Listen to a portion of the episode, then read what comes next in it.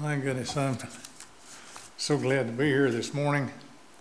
But uh, I feel like that uh, Kathy stole my message because uh, uh it isn't amazing how God works that uh, nearly all the songs that she planned today had to deal with what I've had to say this morning. It's amazing. I, I can't believe it.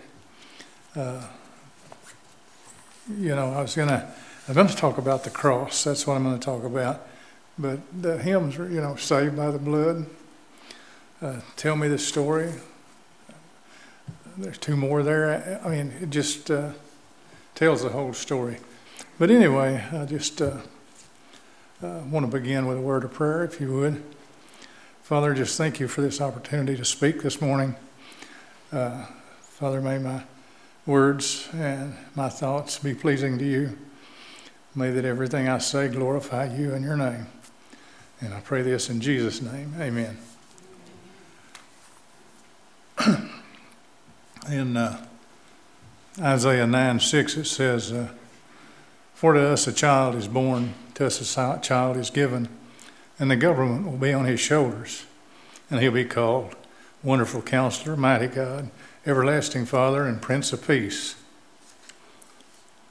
Then just to follow that in John 3:16, everyone knows that for God so loved the world that he gave his only son that whosoever believes in him shall not perish but have eternal life.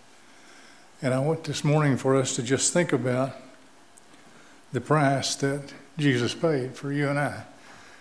I want you to think about from the standpoint of a human uh, perspective that uh, if you had a son or a daughter, would you sacrifice that person for other people's sins?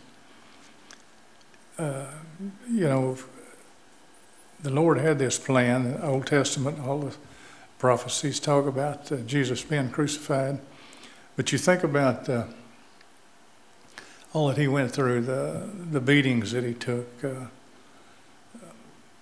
the, the walk that he made, carrying his cross, uh, being hung on the cross, asking for a drink of water, and his side was pierced. uh, it's just amazing. And what, what I'm trying to get across is that his father watched this all the time and wouldn't stop it.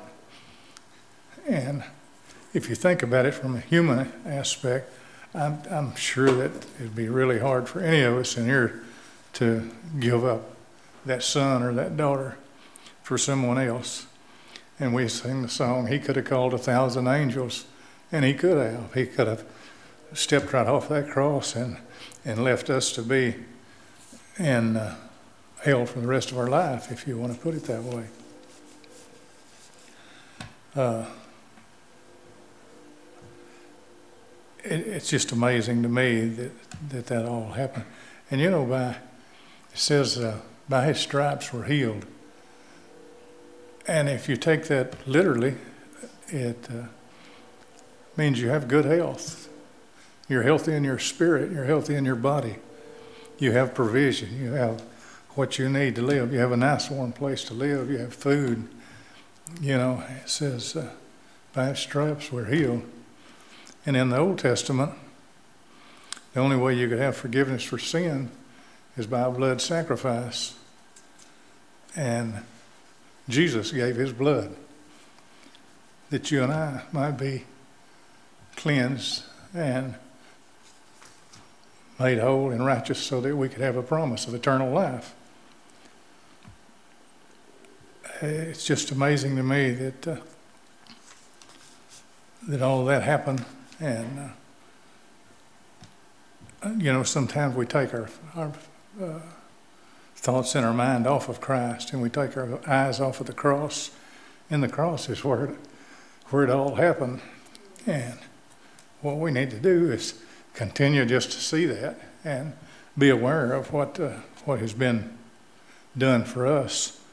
Uh, in Isaiah 53 5, it says, He was pierced for our transgressions, he is crushed for our iniquities. The punishment that brought us peace was on him, and by his stripes we were healed. And there is a, a healing that's just unreal. And you know, uh, I also think about, and I thought about it again this morning when we were saying it, uh, the Lord's uh, Prayer, and it says, Our Father, which art in heaven, hallowed be thy name. Says, Thy kingdom come, thy will be done on earth as it is in heaven. And if you think about that for a little bit, this is heaven on earth.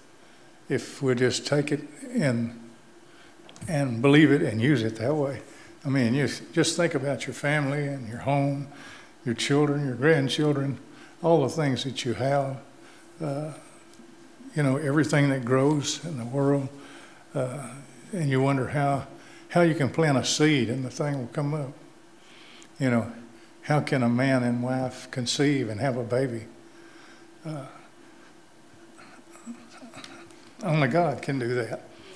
Uh, so, at, uh, in John uh, 11 25, it says, Jesus said to her, I am the resurrection and the life. The one who believes in me will live, even though they die.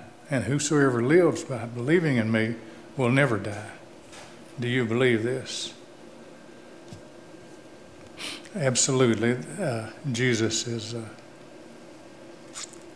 uh, the way, the truth, and the life. The only way that you can get there is through Jesus.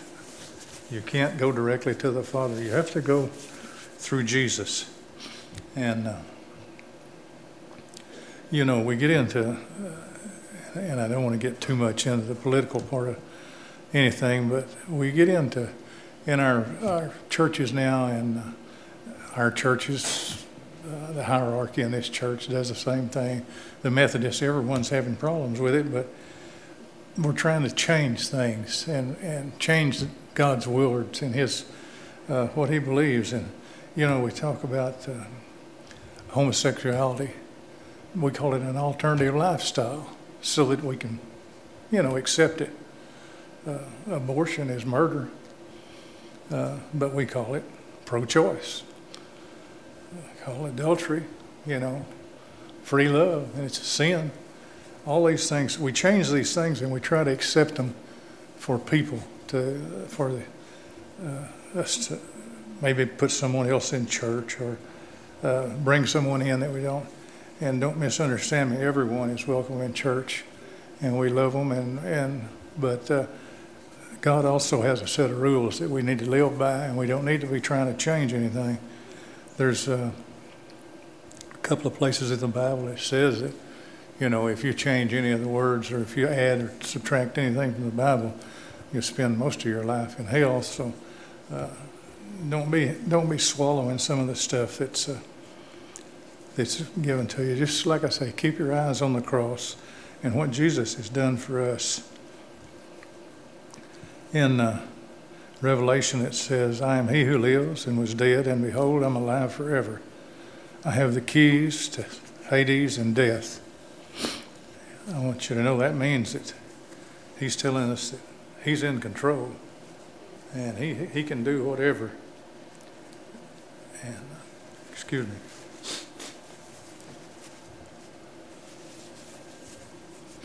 And, uh, you know, I think about it from a perspective that God could have stopped all of that. I don't know where we'd be today. I don't know what we'd what we'd have to look forward to.